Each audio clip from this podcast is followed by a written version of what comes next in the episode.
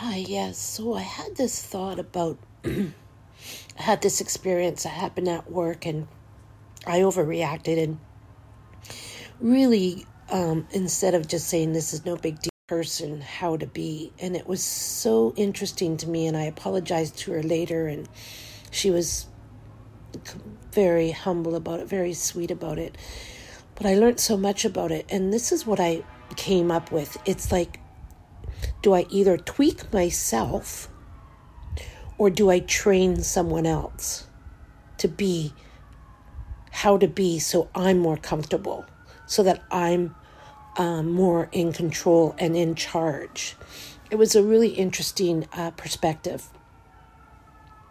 And I, uh, you know, have been practicing this, especially with my partner, that if he does something that um, um, um, throws me off, I go inside and tweak myself instead of trying to train him and say, oh, act like this or treat me more like this or do this so that I'm more comfortable. That's never going to work. That doesn't end. That's an endless, in my experience and in my world that's an an, an, an endless well. You just keep going down and down and training them and training them. So i'm you know i'm really using that in all my life. If i'm driving in traffic and i'm upset about something somehow um tweak myself instead of trying to train that person be more patient or and in any way tweak myself. Don't overreact.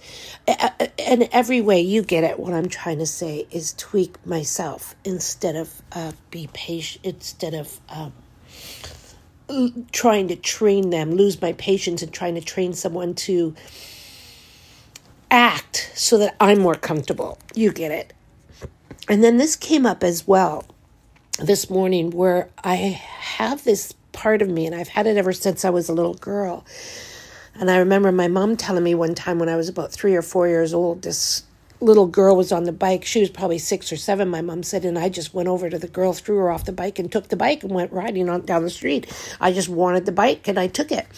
So I'm really, you know, and this energy it still stays with me. I recognize I want something and I take it and I use different parts of myself to get it. Like if it's attention, then I use my, you know, um, uh, uh, sexuality, and if it's um, something that I want that's more that I'm more intimidating to that person to get what I want, or if I want this, I just take it, or if I, I, I don't know. There's it is in me. I I I don't.